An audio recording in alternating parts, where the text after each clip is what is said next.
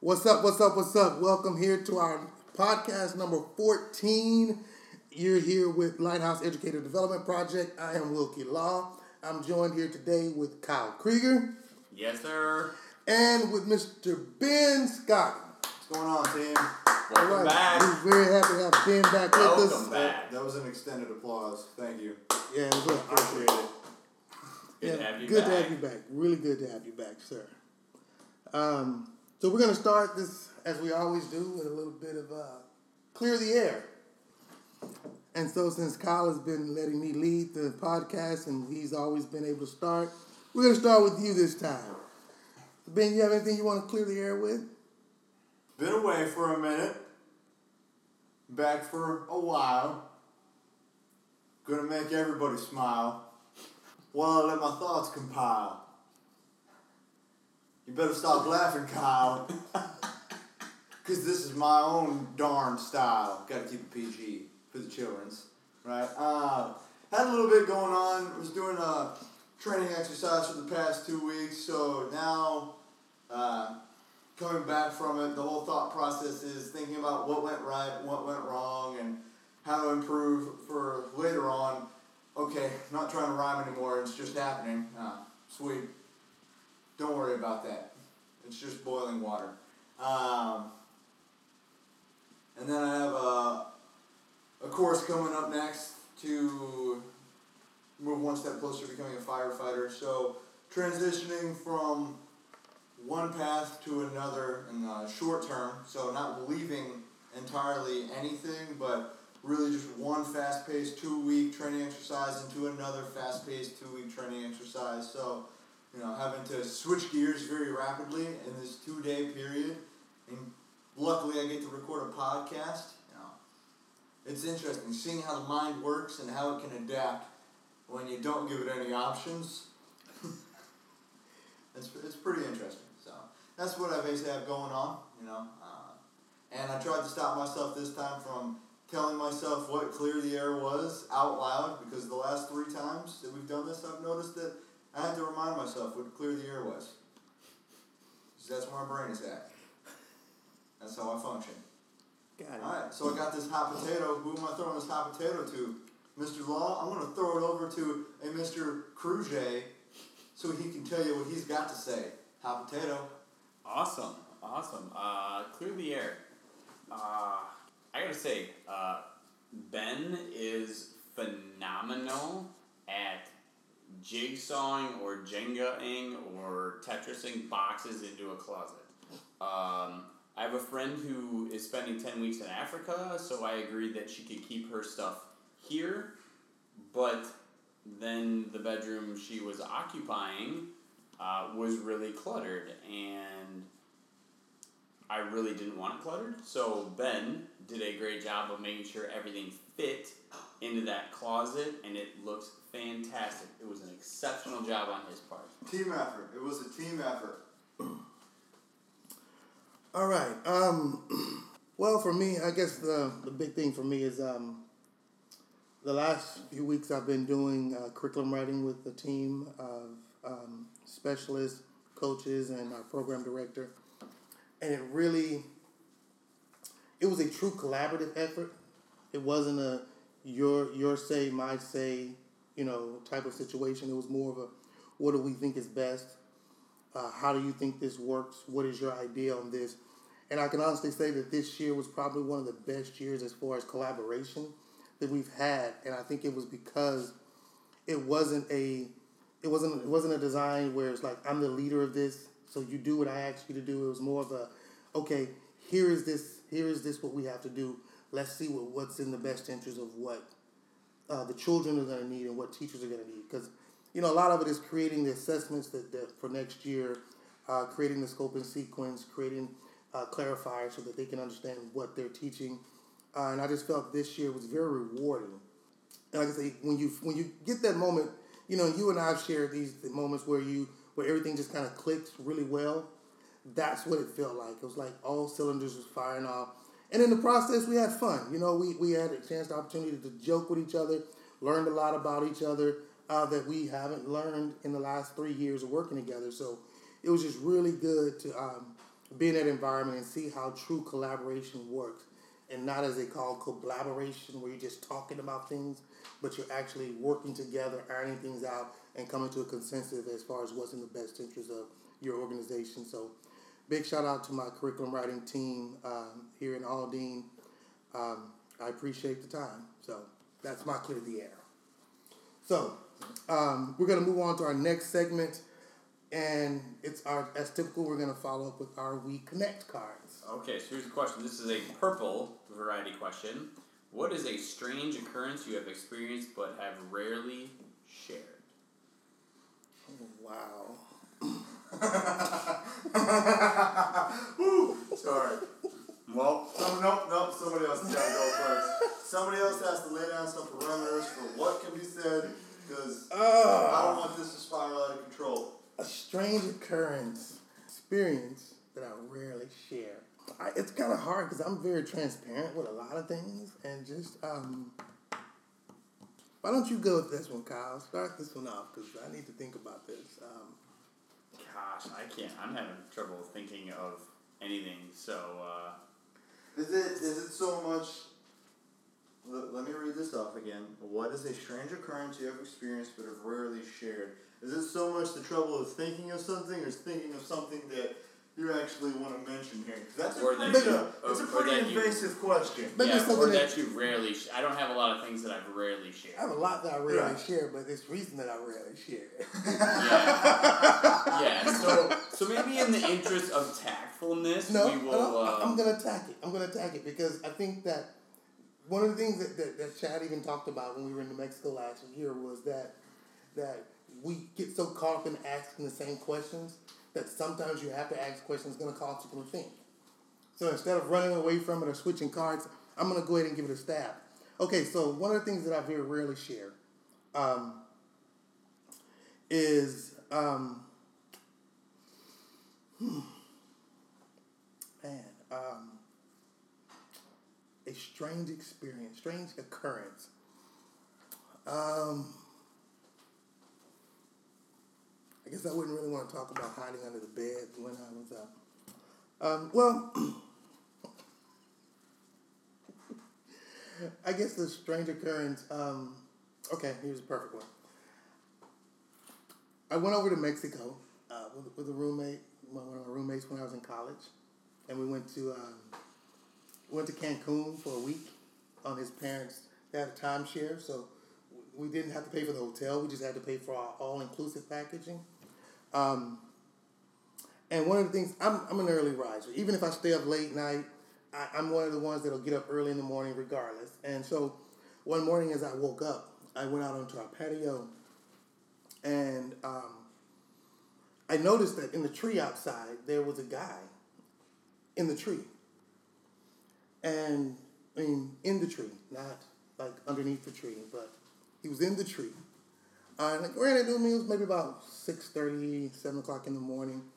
Uh, they had just had a real big storm that came through. And I didn't understand why he was in the tree. He was just in the tree. And when he saw me, he kind of got nervous and he scuttled down the tree and he went away. Well, later on that day, we were out and about going down to get something to eat, and I see the same guy, and he's in a different tree by a different set of uh, um, little units.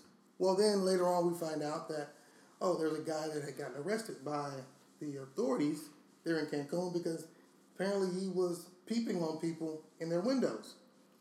And it was the same guy that I had seen in two different trees. So that's how he was able to peep into people. He would climb the trees outside of their little units and climb up and peep in them. So I've never really shared anybody with that because that was just kind of really odd for me to experience that, to see this guy was staring in our window. I mean, I mean, I'm a guy. You're staring in my window. I mean, that's kind of,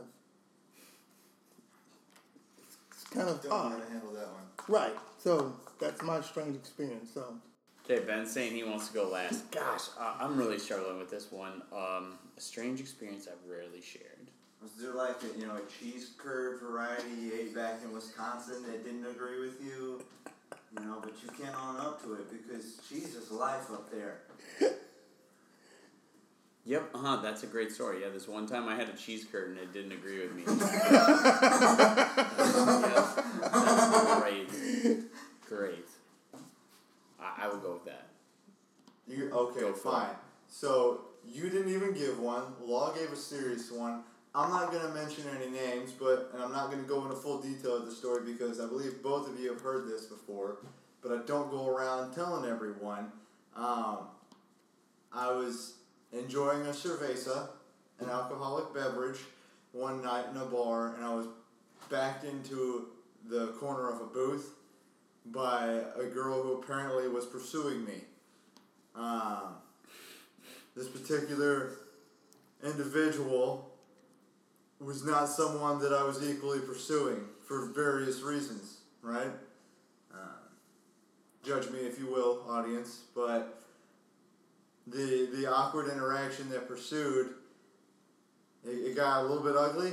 Um, I don't like talking about it because rejecting someone is not always pleasant especially when they're really putting themselves out there. And I'm not, I don't enjoy being, uh, I think that uh, the role should be the other way, just in my opinion. I was raised very traditionally. Um, so normally I believe that the, the, the gentleman should pursue the lady, but um, she was coming after me like a shark hunting a tuna. Um, so I don't like talking about that one, and I I'm, don't get it confused. I'm like trying to be arrogant about it or anything. Like, yeah, yeah, I think I'm really hot stuff. No, I'm not. I'm actually I'm like a very deformed human being, uh, quite honestly, which confuses the story even more. You know, it's like, why would a gorilla go after the lumpiest banana in the bunch?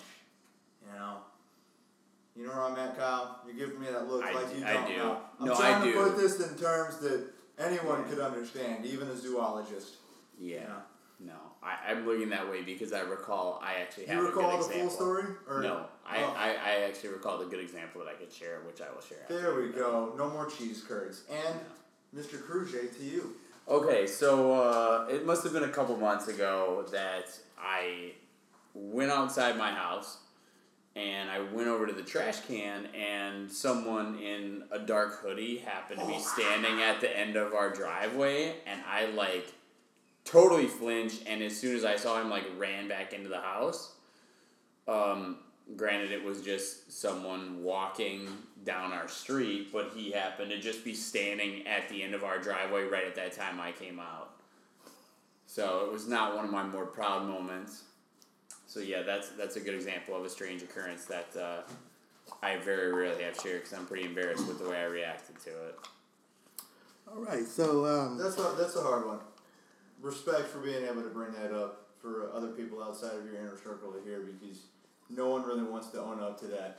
Yeah, yeah, like I straight up Why are you laughing, ran. Law? I'm, I'm trying to be genuine here.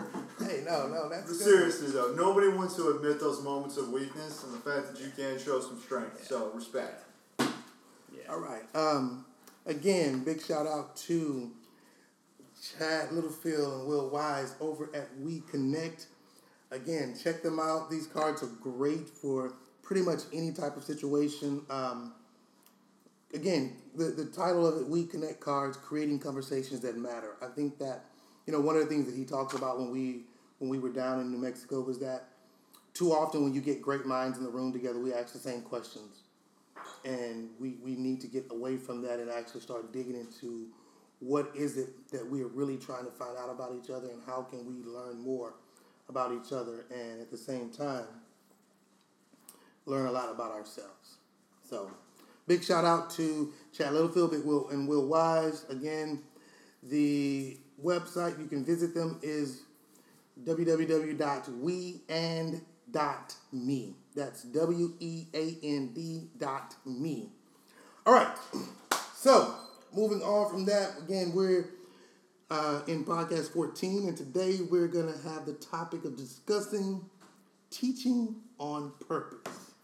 Yeah, yeah, um, we're really excited about this. Uh, Teaching on Purpose is the name of one of our just workshop sessions that we do that's separate uh, from LEA. So we really wanted to uh, put this podcast out to give people a better idea of, of you know the sessions we do, and it, it's just an extension of what we believe. So, um, so we're going to start with this, and this is a point that that Will and I make, and, and Ben can attest to that. Um, and I'm going to throw this to you after I make this statement. So, if you don't create an intentional culture, one will be created for you. So, let's jump to you, Will, and your opinion on that statement. Uh, I guess it's just as simple as, as we said. I mean, I I know, for example, uh, you know, I started teaching. Uh, it was pretty much jump in and flail, flagellating in water until I can figure out that I didn't have to swing my arms as wide.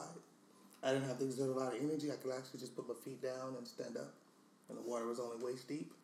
You know, it's one of those type of situations. But um, Buddy, you're not drowning. it's not deep. Stand up. But I think that when you look at if you don't create it, it's going to happen. And I think for teaching, and really, I'm going to say in any environment, everything has to be on purpose. I have to go in and say, this is what I expect from my environment. And I need to set my environment up to make sure that it matches. You know, my wife jokes with me when I get ready to bake because there's a certain mood that I set. I clean everything up. I make sure everything is where it's supposed to be so that when I'm baking, I can freely move around and move things and clean things as I'm using it. And I'm not worried about where is this? Where is this going to go? How is this going to be? And I think that when you're focused on creating anything, that intentionality, that intent behind it drives what your outcome is going to be. You can't get your desired outcome if your intention is not there. So I've read a book, um, um, As a Man Thinketh by James Allen. And I started to, as I read the book, it kind of reminded me, it just showed me that if I want something, then I think what it's going to be. And off that thought creates an action. And from that action, I created my environment. And my teaching was just dramatically changed. My my ability to reach my kids was dramatically changed just from that one instance. It didn't take, you know, a whole long time. It just took that one instance of realizing what was going on. Um, so that's like I say, for me, that's kind of where I sit with that. If you don't create, it's going to be created. Now, the flip side is that you walk into your classroom with no intention, with no direction, then your students are going to come in and they're going to create one for you. And now you're going to have to adapt to them. You're the outsider in the environment, and you're coming in and having to adjust, make adjustments constantly based on what they bring to the table versus making them adjust to your environment. So, I mean, it's, it's, it's very, it's, it's one of those essential parts of, of what you have to do if you're going to teach on purpose. Yeah, I'm with. Oh, go for it. You, you go ahead first, because my brain went full spectral, spectral, spectrum, not spectral. Don't worry, I'm still mastering the English language slowly but surely. Maybe by the time I'm 50, I'll get it. Anyways, um, my brain went full spectrum of like all of society there. So before I try and explode my own brain space, Kyle, go ahead, man. Um, yeah, and I and this is something this this idea of intentional classroom culture that was bred from me making this. I made this mistake. I made this mistake of not building a culture that was authentic to me, and I had tried to build a culture, but it was the intentional culture of someone else. Hmm. And then once I started to break from the culture and the kids knew that the culture wasn't real, they took the opportunity to create their own culture and it tended to be and it will tend to be probably for teachers one that's combative for you. Kids, you know, kids want to have a culture, they want to belong to something. Mm-hmm. And if you don't give them something to belong to or, or you know, a, a method of operating in that space, then they will create their own operating method and generally speaking it will not be conducive to what you want to do Right. Any organization I've ever been a part of, any area within the organization that had, did not have defined expectations, as you said, Law. The the worker bees in the in a, in a company, the pupils in a learning environment, whatever the case may be, they defined it. Depending on the visibility that leadership had, whether it was a teacher in a classroom or the CEO of a Fortune 500 company, you only have so much visibility, right? so you become reliant on your your leaders from the top to the bottom and every, on every level to define that criteria. So you have a principal who's not going to have visibility of every single classroom. They're relying on you to define those expectations.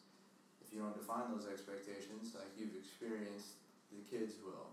If you work for a Fortune 500 company and you don't define your expectations, timelines, uh, work requirements, uh, tasks and projects and deadlines, I'll do it whenever I want, right? That's the mentality that's assumed. Uh, and it goes beyond just hard deadlines. It, it's how do the kids feel they can interact with their teachers? If you don't define how they can interact with you, I mean, I've seen the, the, the videos and the World Star Hip Hop just puts them up all the time, you know. I people often talk about like that side is as humorous, but I'll see videos pop up on social media feeds and it'll be like, you know, teacher getting in the face by X, you know, 12 year old student and there's no defined parameters, like there's no like stopping point that's been set for that student. Like these are the level of questions that you can have with me and this is when you've crossed that line, right? You don't get to invade into my personal life, but you can ask me anything about how we need to learn X topic today, right? I talked to you, Kyle, about the environment that I've tried to set up with my guys. Uh, if you're confused about how, say, we're using X piece of equipment on any given day during a training exercise, ask because it grows your perspective, right? Same thing with your student. Why in the heck do I have to learn math? Well, let me tell you what you're going to have to be able to do later on down the road in your life. Do you know what a mortgage is? It's not exciting, but when you're in high school, you're about to get hit with a, with a brick wall in the face if you aren't prepared to face these things. And if you don't realize that these basic skills that you're learning are going to set you up for success or potentially failure in the future. all right, so then the second point we want to talk about tonight is uh, coming back to you, Law. What do you think the role of authenticity is when you're trying to teach on purpose? The role of the authenticity? It, it's the catalyst that's going to make it happen.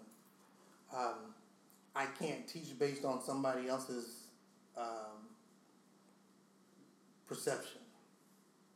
You know, they say perception, a person's perception is their reality. So if I go in and I try to teach as Kyle Krieger, I don't care how much I can imitate you. I don't care how much I can I know your lingo or we speak the same language. I can't go in and be you. You can't come in and be me. Well, it's pretty easy. You just eat cheese all day and say, "Don't you know a a a." no. No. yeah, I mean that's else? exactly what that's I it? talk like. That's exactly how I talk. You can be a spy but I, you know, I think that that the most important part of any situation is the idea of authenticity. You cannot, you cannot accomplish anything without being truly who you are. You know, that is, um, I tell people all the time, I'm so transparent because I would rather you hate me for who I truly am than to love me for something that I'm not. And to me, that in the classroom, that is the that is the bread and butter of what we deal with. It has to be that way, and there's no way around it. Yeah, I mean, to to kind of go back to what I was saying about my experience, because a lot of this came from my experience and our experience working together. If if you create a culture that you can't sustain with your habits, so for me, like really sustaining high levels of organization is very challenging for me. So I start out the year with high levels of organization, but as the year goes on, it I, I can't sustain it. So then those things that were I was trying to organize, whether it's papers or collecting things or grading things, as I derail or, or default from those, the kids now take the uh, the opportunity to become disorganized with everything else. So when you can't sustain something that you said was a part of your culture and it's authentic, your kids are not just gonna say, "Oh, I guess I don't have to do that." They're going to take it as far as their mind can possibly take it. And I really feel like had I been more genuine to who I was and said, "Kids, you know what? This is this is something I struggle with. I struggle with collecting your papers, grading them in a timely manner, and getting them back to you. So I need you to help me on this. So if I pick something up and a week later you haven't gotten it back, you need to remind me that I haven't gotten it back to you. Had I approached it from that front, it would have been better for me. I could have done it in a more timely fashion. Plus, the kids would understand. Okay, you know, Mr. K is not good at this, but he's at least trying. And I think it goes to show them that you're not perfect and you're willing to admit your own faults. I think the worst thing that a lot of leaders do, uh, especially classroom leaders, that they hide, they mask themselves as being perfect, and then they hold kids to this perfect standard, not understanding that there is no such thing as a perfect person. There is no such thing as a perfect person, and there's no perfect school. There's no perfect curriculum. There's no perfect student. So, can I make an environment that's perfect? Absolutely. And that's the difference that that's, that's being made is that when you you can't make a perfect person, but I can make sure that I create an environment that is so conducive to growth and development and being a lifelong learner that it really manifests itself in just that. Yeah, well, you kind of just said something there about, um, and it sparked a thought in my head as far as a, a leader. Uh, kids often want to emulate those that they look up to. They want to look like them, and how can you ever emulate perfection, as you were saying? You can't, right? Absolutely. So then that makes a goal impossible. You know, you're always going to encourage kids to be the the person, the individual that they should be, right? Which is going to be unique and different from everyone else, right? But if you're setting um, an unrealistic image of yourself as a front-facing piece, then they have no target, right? And oftentimes the kid's not going to come out and tell you that, especially in their teen years, I want to be like you. right? And they might not even consciously think about it, right? But if you, I can, I can work up to a level of work ethic that I see in someone else. So like y'all are saying, if I own up to, hey, I'm not great with public speaking. It makes me really uncomfortable but it's something I have to work on.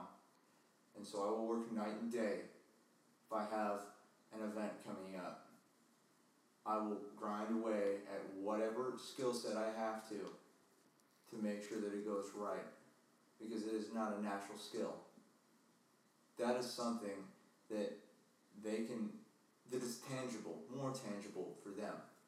Work ethic is something that everyone can develop. Perfection, no one can have. Mm. I like Absolutely, that. That's a good point. Okay, so then coming back to just kind of round this out and what we're talking about, like I said, this is this is one of our uh, training workshop sessions. We would do either half day, full day, or maybe we could even stretch it out to two days, depending upon the number of people and how in depth we wanted to go. But the last thing we want to talk about on this podcast is I want you to talk about how you view the environment in terms of growing culture. Growing culture. Yeah. I mean, in, in reference to the the garden reference that you so Yeah. often use. to me, I, I approach growth just like if I was a farmer. Um, I don't have a great green thumb. I have friends who have gardens who literally anything they put in the ground, they grow. And the very first thing they tell me, if you're going to plant anything, the first thing you have to deal with is not making sure you got the right plants. It's not making sure that that, that, that the fruits are going to be you know fruitful. You're not looking for the sweetest anything first. The first thing you're looking for is your soil. Because your soil is what accommodates whatever you're going to put in it. It's what's going to feed whatever you're going to put in it. Your culture is the same way. So when you're looking at it as far as a classroom teacher, then I'm saying I have seeds that are coming to my classroom. Every single year, every single class period, I have seeds entering my classroom. I think we talked about this when I snapped a picture from the graduation, and we saw all these kids sitting with their graduation caps and gowns on, and they were in rows, row after row after row, and you saw these little hats individually, perfectly spaced out. And it just reminds you of what you would see if you're driving down the street or you're doing an area view of a farmer's land. You see these rows and rows of seeds. But if I don't make sure that the culture the, the, that the ground that I put them in is conducive to their growth and their development, they will never sprout. You know, I love the story of the farmer who who bought a plot of land, planted his seed, watered his seed, and never saw any growth. So he sold the property, angry because he he didn't see any growth. Sold it to the next man. The next man gets out there and looks at it and says, "Okay, he's already had these lines out here. It's already the rows already sown. So let me just water it and see what happens." And all of a sudden, boom, he wakes up and he sees massive growth because he walked away too soon. So it's not about that immediate return. It's not about what they're going to be. Because I don't know what they're going to be. You know, I had a student who came and saw me last year who went into the Navy. When she was with us, I had no idea she would be a Navy officer. You know, that she would end up going to be in the Navy. Never knew that. You know, had another student who told me, hey, Mr. Law, I'm to go to school, you know, for two years and I want to go be a police officer. I didn't know that he was to be a police officer. I just knew that was important for him was to make sure that he was in an environment that he could grow in. So my focus is on creating an environment that that he functioned in, and he was able. You know, it's funny when you plant, they tell you if you're to uproot and move a plant, you don't have to take all the dirt out of it, but you have to leave enough dirt around the roots. That's teaching point for teachers. There's enough so that when they leave you, that there's enough dirt, there's enough of what you've done around them so that when they go and sit in somebody else's class, even if what's out around them is deficient for what they need, they have enough for their survival. And then pretty soon, through through decay, through through uh, connection and, and growing into it, it'll spill out into everything else, and then they'll grow. Until they grow, they popped up and they move again. And then they get in a larger pot and they do the exact same thing. So to me, that's culture to me is gardening. Our job as teachers is to make sure our environment, our soil, you know, I always tell people you got to check your soil's pH balance. There's certain minerals and things that should go in the soil before you before you even start planting. You got to make sure that it has enough iron. It has to make sure it has enough phosphorus. You have to make sure that there's enough nitrogen. All these things that make the soil ready and conducive for growth. And if you don't have that, then I don't care how great your seeds are. I don't care how, how expensive the seeds are, how sweet or tasteful the fruit is going to be once it's done. You're never going to see that because you were deficient at the very, very beginning. It's kind of the long and I, and I think to that point, I think to that point you made there too, as teachers, we're all not gonna create the same soil. It's it's the same as a plant. Like you can't plant and farm and harvest the same things in Wisconsin that you can, mm. you know, in the Carolinas or you know the same things as you could do in the Southwest region or whatever. So it's it's not like every teacher has to create this one culture, but it's about understanding yourself and, and what you're trying to grow. Because also, too, like the culture and the soil of a second grade classroom is not going to be the same as the soil of a 10th grade classroom. So I think not only is it understanding who you are, but it's understanding, you know, who you have and what you're trying to grow in those people. How do you farm cheese?